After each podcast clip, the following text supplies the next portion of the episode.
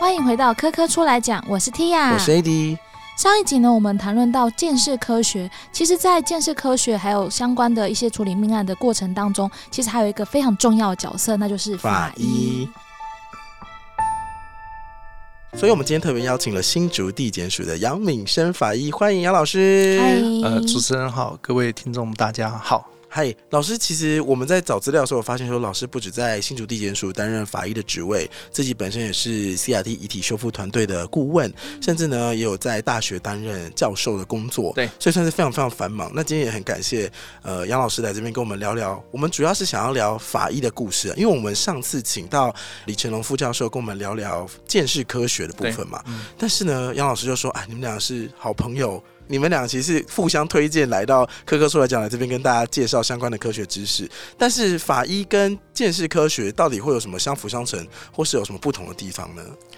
讲到鉴识科学，鉴识科学其实很多人都会误以为就是法医啦，就好像我常常去演讲的时候，很多学生常常会举手就跟我说，老师我好仰慕你的工作，所以我每一集 CSI 犯罪现场都看。我说你看错了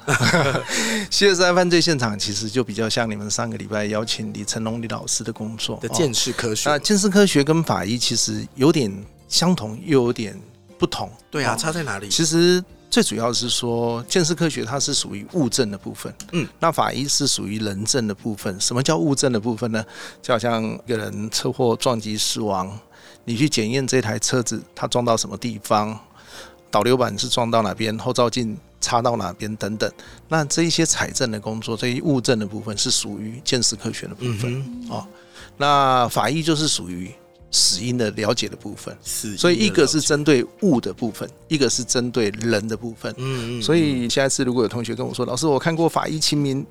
那我就相信了你没有看错那如果是这样的话，法医会不会也要开所谓的死亡证明书？应该是说死亡证明书大概分两种啦，在我们国内因为我们台湾是很文明的国家嘛，不可能就说人家跟你说你爸爸死的爷爷死了，你就真的很伤心把他带回家之后后花园挖个洞就把他埋了嘛，这个就不人道嘛那也不是说牵扯到不人道的问题，因为我们是法治的国家，所以一个人死掉之后，除了医学上鉴定他死亡以外，我们一定要开一个证明通行证给他，他才有办法拿这一张通行证去户政单位去除户。就好像一个小孩子出生，你不可能带回去自己养嘛，会有出生证明。对，你一定要妇产科医师给他开一个出生证明，你要拿去户政单位，你才知道他是某某某，给他取一个名字，所以他才变成中华民国台湾或台湾中华民国都一样啦你就变成我们的一份子。各位，如果以后你们看到你们家人或亲戚朋友的时候，他看到最上面那一行如果写死亡证明书，这个大部分都是医疗院所、卫生所、民间的医师开的，是这个只是针对病死，在医院的这种嘛。那如果除了病死以外，你要开，譬如说有人出车祸啦，被撞死的，或者是他可能有忧郁症，上吊自杀的，或者是不小心，现在很多年轻人可能在飙车跟人家吵架，不小心跟人家打一打之后被人家打死了，知道这个就需要地检署来开，台湾各地的地检署的法医来开，是有刑事的一些案件相关，所以就会交给法医吗？除了刑事啦，其实应该是说以刑法来讲的话，就是说疑似非病死，就怀疑他不是病死以外的，要由法医和检察官来开立这一张死亡证明书。那这张死亡证明书，也就是我刚才讲民间开的。民间也包括医疗院所开的，它叫死亡证明书。那由地检署来开的叫做相验尸体证明书。相同的相，验尸的验，化验的验，尸体证明书。那这个地方是有点区隔的，一个只是针对单纯的病死，那一个是针对于意外自杀、他杀。那像讲到这里的话，刚好提到医院开的跟法医开的嘛，那法医跟医师会有什么不一样吗？也有证照吗？也会实习吗？我们要怎么去分别？其实有时候常常人家问我跟主持人同样的问题，我常常会跟他开个玩笑，就像我们医院你有很多科啊，妇产科、内科、外科这样子，你可以把它当成法医，就是一个法医学科。那只是说一般的医生他是针对有呼吸有心跳，活着的病人哪怕是脑死，我们也认为是说他有仪器辅助的时候，他还是类活着的意思啊，还没有开死亡证明书，还没有开死亡证明书之前，那法医呢，就是等于是服务没有呼吸的病人。嗯，我觉得这样来区别会比较简单。嗯，那至于说 license 的话，我们台湾其实现在有最高学府台大，他们有法医学科，嗯，然后他们有每年会有招收一些学生来培训，比如说有医学相关科系的学生来，或是本身是医科来进修的，分为家族医嘱这一些人员，那他们毕业的时候还要参加一次司法特考。哦，就像我们要参加司法特考，嗯，就跟检察官、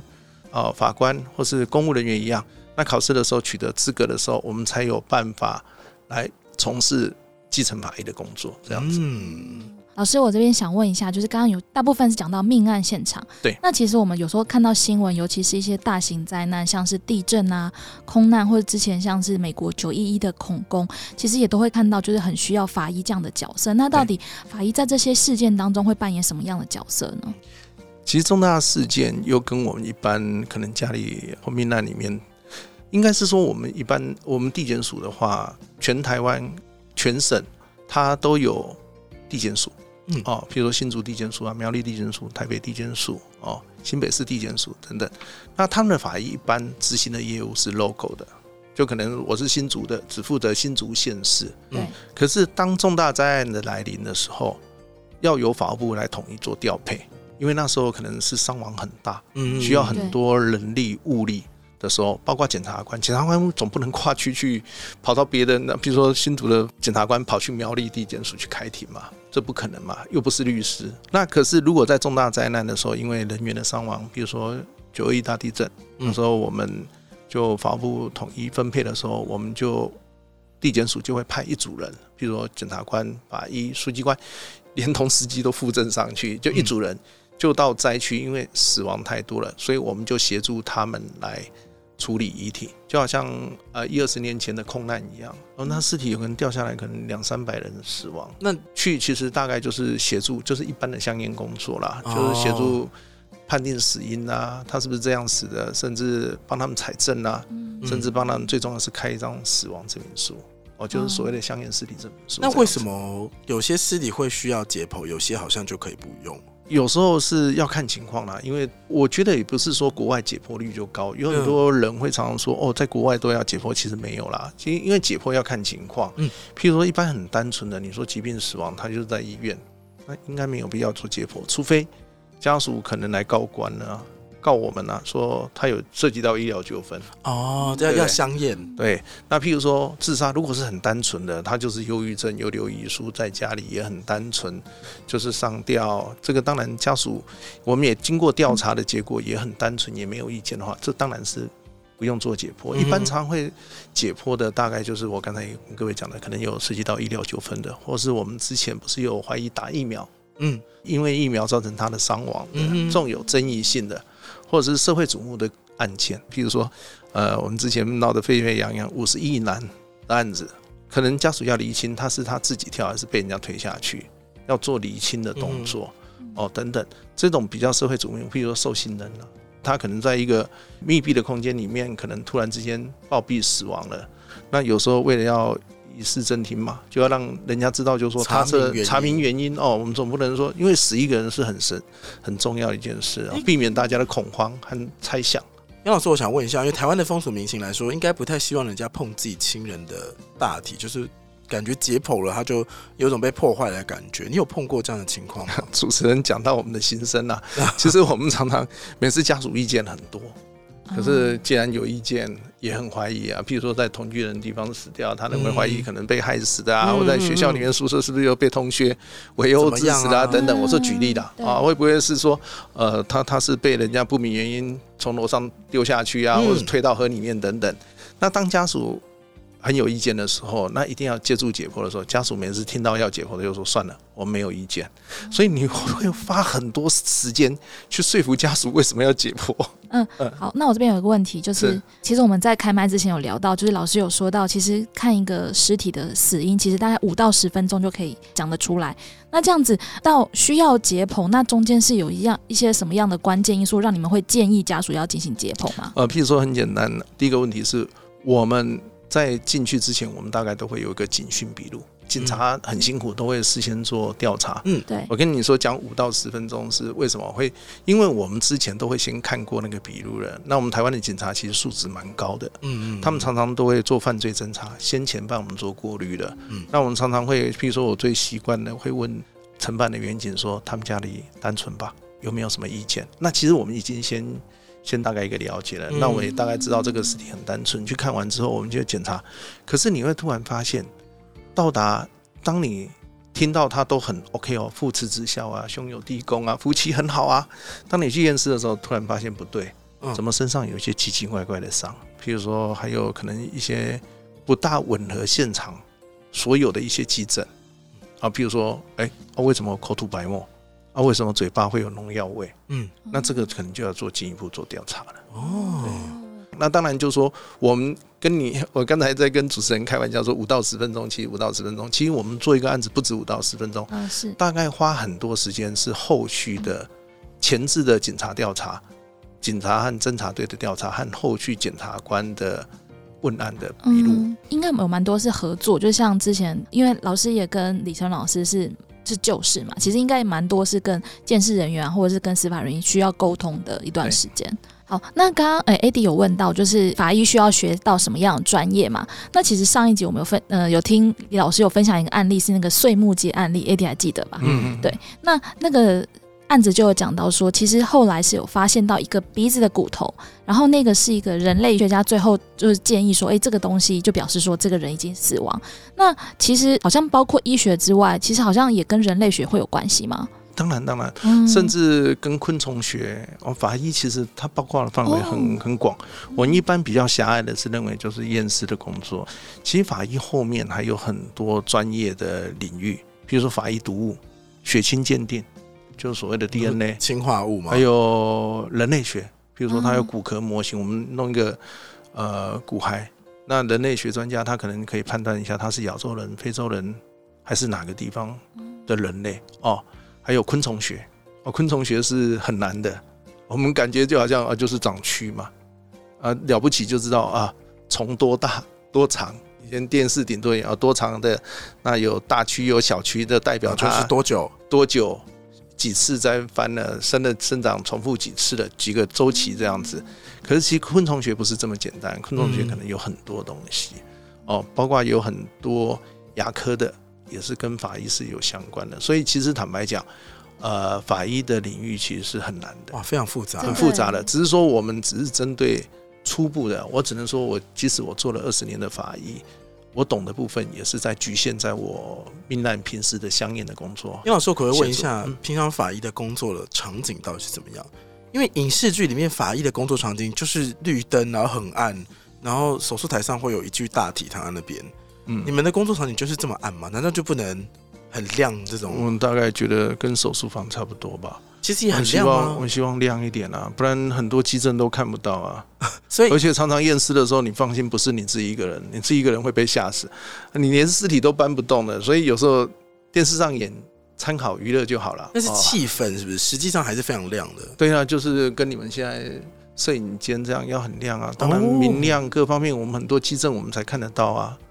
你如果没有殡葬人员协助你帮忙翻尸体，你法医拿这么大力气在翻尸体，对不对？所以这个都是需要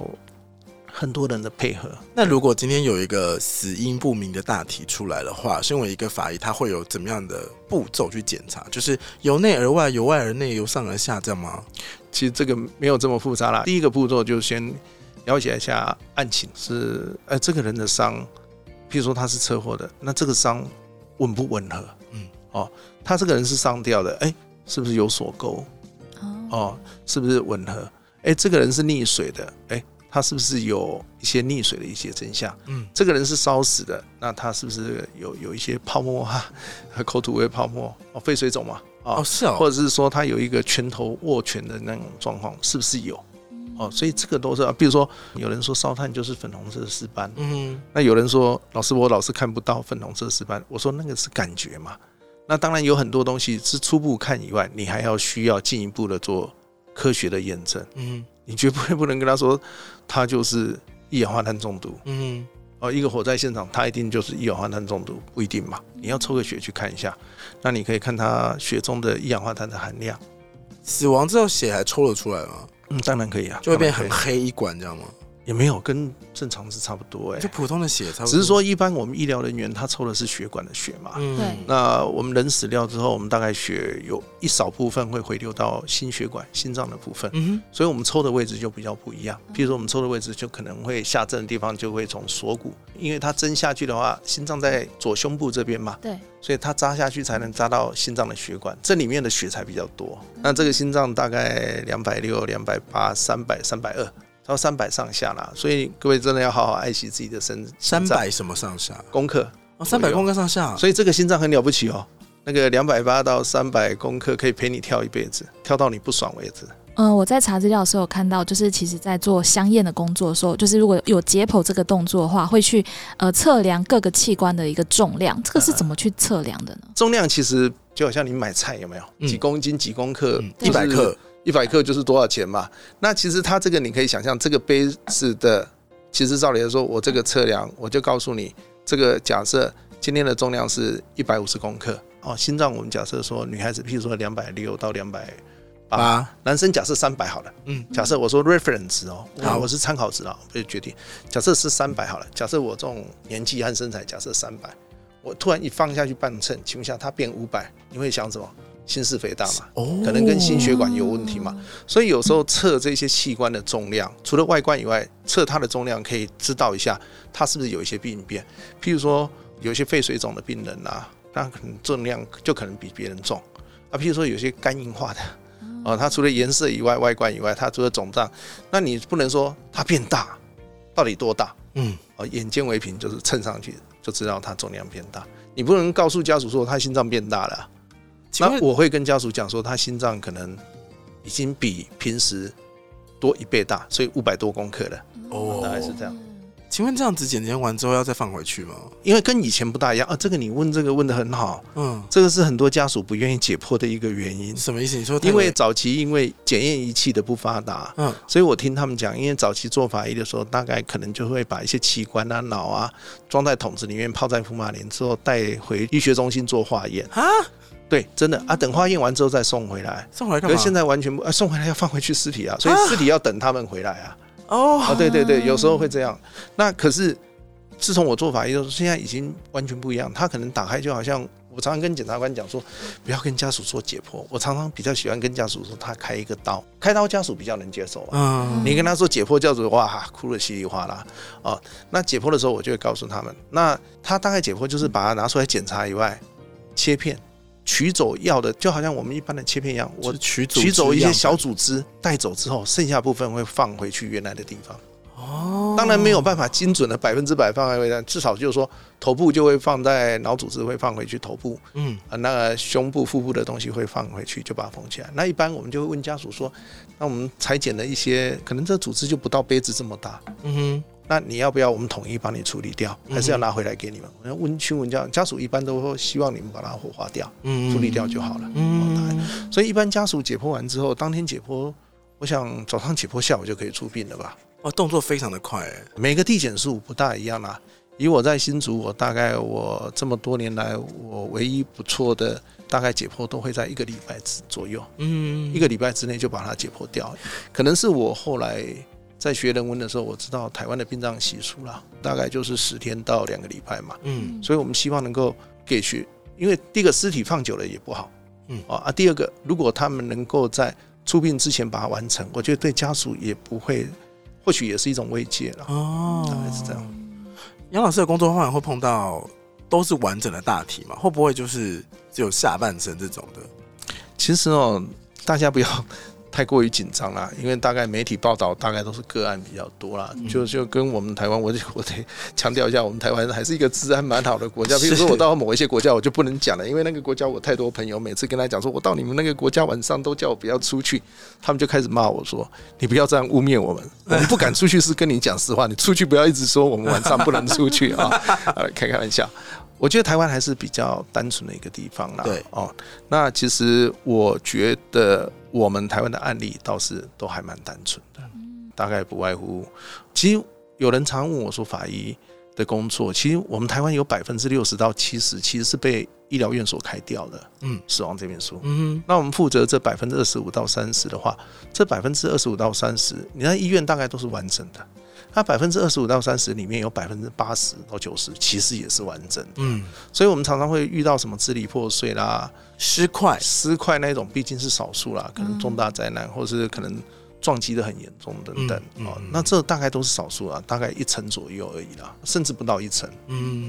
老师，如果大部分是可以验证他的身份，可是如果少部分他没办法验证身份的时候，你们会大概会做哪些步骤？这个就是刚才你讲说我讲到法医的东西，其实它有很多，譬如说人类学家啦、牙科啊等等。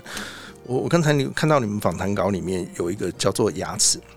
我前阵子的确也是遇到一个水流师，他可能死掉的时候有一个女孩子嘛，忧郁症可能就在河里面旁边就会发现尸体已经腐败了，可是家属看到他已经现在夏天又很严重，所以已经一个人就变形了嘛。那家属后来警方也很认真，请他们说，我们法医建议你说去调一些相关资料。那当然不外乎就是做几种嘛，一种可能就是指纹，可是我们台湾指纹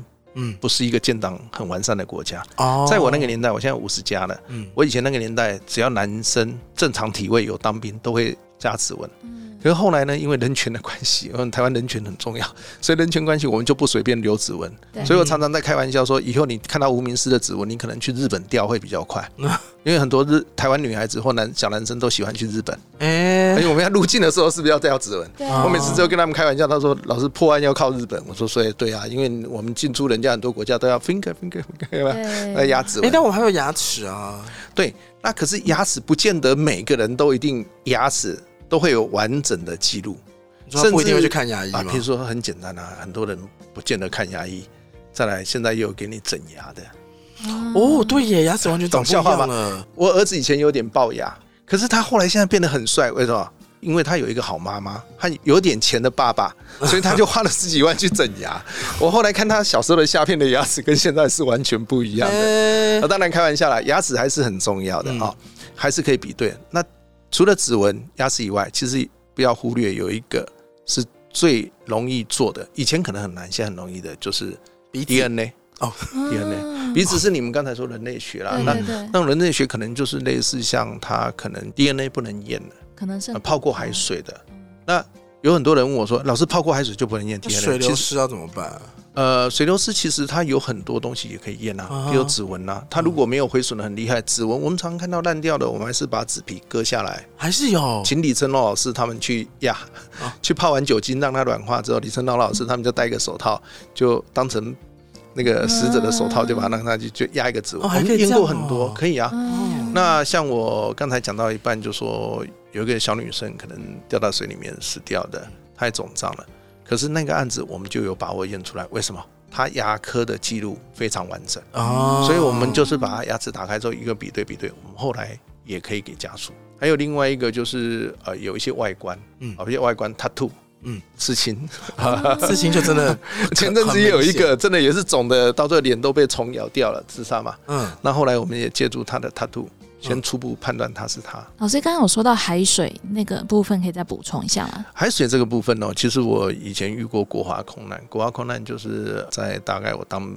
当法医的1年还是2年的时候，有一间很有名的小飞机开离岛了，叫做国华。那国华有一次飞机从新竹要飞往高屏地区的时候，它突然起飞没多久的时候掉到新丰外海里面。对。那时候因为海流很大，所以后来尸体被捞出来的时候，其实大概都支离破碎了，大概是这样子。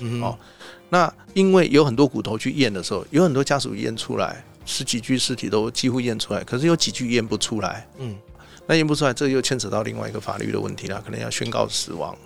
那这个 DNA 我们本来借助于，因为他牙齿可能尸首分离了嘛，那可能捞到只有10块。那你要去验 DNA， 那验不出来，那这个就是我跟你讲。验不出来并不代表它不能验。我常常跟学生讲说，因为我们 DNA 序列，下次可能请更专业的啦。我们在切 DNA 的时候切的片段，我们现在是以切片段来验 DNA 序列嘛。可是我们现在的科学技术可能没有办法切到这么细。所以我常常觉得就跟我们很多命案一样，以前我在做法医之前有很多是无名尸，可是当你做法医这几年之后，发现很多突然是5年、10年甚至20年的老案子被重新找到，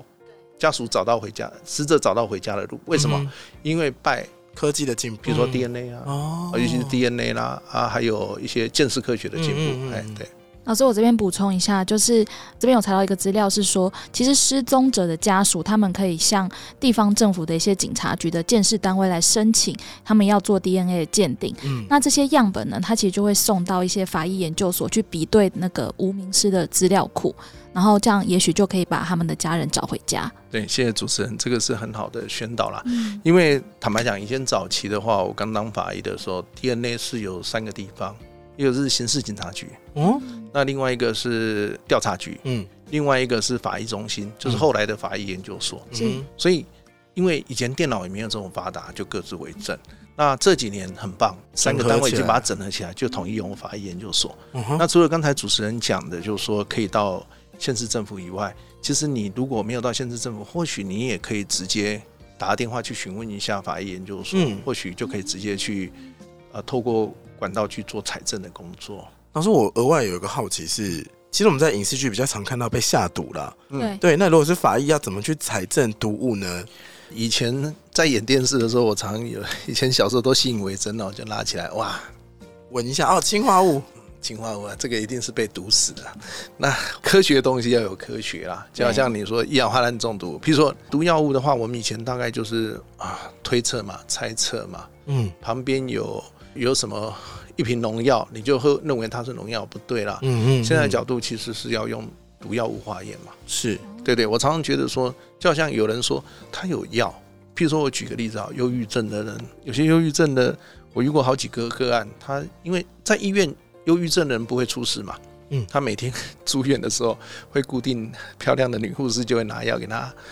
先生嘴巴张开，胃药有吞下去，这是在控制量。可是你回去的时候，我们精神科的药你拿回去的时候，有没有人看着他吃药？没有，没有。那很多，我有遇过几个忧郁症的病人，他就会把药存起来，存到一段时间的时候，他认为今天是一个好时机，就整包吞下去了。那你不能看说他前面的药全部吞下去，他就是这个药物造成他死亡。难道不是吗？你当然要验毒药物啊，要抽个血验一下毒药物。所以这也是我告诉你，这也牵扯到，万一你旁边就留了一瓶农药，或是旁边有一些药品，你就认为它一定是自杀的嘛，那就要非常小心哦。所以这个有时候就要考虑一下，就要小心一点。所以大部分还是抽血来做检验嘛。最简单的方法，就不解剖的状况下，至少抽个血液或眼球液，眼球很好抽，眼球液或血液，其实它去做一个毒药化验。老师，你不要带着笑容讲这种话。这个职业病，所以这边其实也会验得出毒药物反应，当然球液，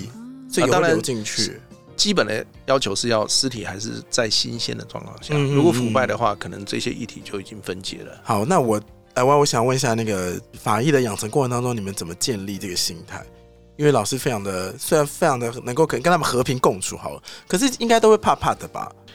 其实说不怕是骗人。我记得以前我刚当法医，我是考上的时候先跑去实习。那我的启蒙老师就是史太平老师跟吴木龙老师。那我记得有一次到台中，我老师那时在台中，他帮台中地检署解剖2个案子，两个凶杀的。我第一个案子，我从来没有，因为我27岁之前都当老师。是啊，那虽然你有教解剖，可是他毕竟是。那泡过福马林的尸体跟活生生的尸体是不大一样，所以我记得第一次到台中地检署，跟着我老师，我去当助手，看他解剖的时候，是一个黑道大哥被砍了40几刀，就是皮开肉绽的，看了就有点害怕。我要走的时候，我们老师说等一下，还有一具，推进来的时候好像有一个东西撞到我的屁股，突然一转身，突然发现一个女生脖子上面插了一把菜刀，可能就是剁要分尸，剁到最后菜刀柄断了，就卡在这边。我跟你说，我那一天晚上实习，因为我老师没有跟我说尸体这么可怕，我以为他是要请我过去聊聊天，看看结果没想到幻灯片了，以前是幻灯片，就看到这个。我坦白讲，我那一天晚上从台中开车回新竹，我总觉得一男一女坐在我后面，我害怕了一个礼拜。我那时候一直跟我老婆说，让我喘口气，我要决定我到底要离开学校去地检署，还继续留在学校。我那时候考虑了2个礼拜。黑道大哥被砍了40几刀，为什么还要解剖？他身上不是都是刀伤了吗？要解剖什么？哎，这个就很有意思，因为身上40几个刀伤，一定是一把刀嘛？一定是一把刀，不一定，不一定嘛？可能有人拿开山刀，有人拿西瓜刀，甚至有人拿扁钻啊，有人拿切利亚那种小刀，甚至有人拿水果刀，都有可能啊，一直追杀。哦，那你要看一下哪一把刀是致命的伤嘛。哦，好，有些可能就是刮到，不吃的人会死啊。哦，就好像我以前有一个案例，就是说有一个人去 KTV 唱歌，跟人家喝酒起冲突。现在喝酒就是误事很多，下来就跟人家吵架，就他对被一群小鬼围起来打，那老大就带头打，有人拿什么打他身体，所以你看到他身上有棍棒伤，还有人踢他的，腿上也有淤伤的，还给我们拔的脖子的。可是你看拿凶器的，是不是感觉都是凶手？你要看凶手有拿刀子的，有拿棍棒的，有用拳头打的，有用脚踹的。对，就后来这些人都不是致死原因。后来监视器拍到，当大家打完之后，有一个小弟看到大家都打了，为了要在大哥面前展示威风，他拿旁边的花瓶往他头上一砸，5年出血。所以他的头部可能是后来他最主要的致命伤。哦，所以你刚才问我说40几刀或仇杀为什么要？有些人认为说啊，凶杀案都要解剖，这是事实啦。凶杀案解剖避免以后有纠纷以外，哦，最主要我们要厘清一下到底是所谓的致命伤。我们曾经到过一个现场，我举个例子，这不是凶杀的，有一个家属告诉他家人自杀了，身上有刀伤。到达现场之后，他是农具，里面有好几十种刀啊，他是铁工嘛，那你总是要看到底是哪一把刀嘛，这是很重要的东西。老师，所以有时候要去做分辨。杨老师，你后来2个礼拜回去之后，你如何下定了决心，对，收拾你的心境？这个心理建设到底怎么做的？我觉得那边可能我那时候跟很多人一样笨，我认为说，好像看电视剧的影响。法医可以独立去办案干嘛？就后来发现不是这么一回事啊！突然发现那边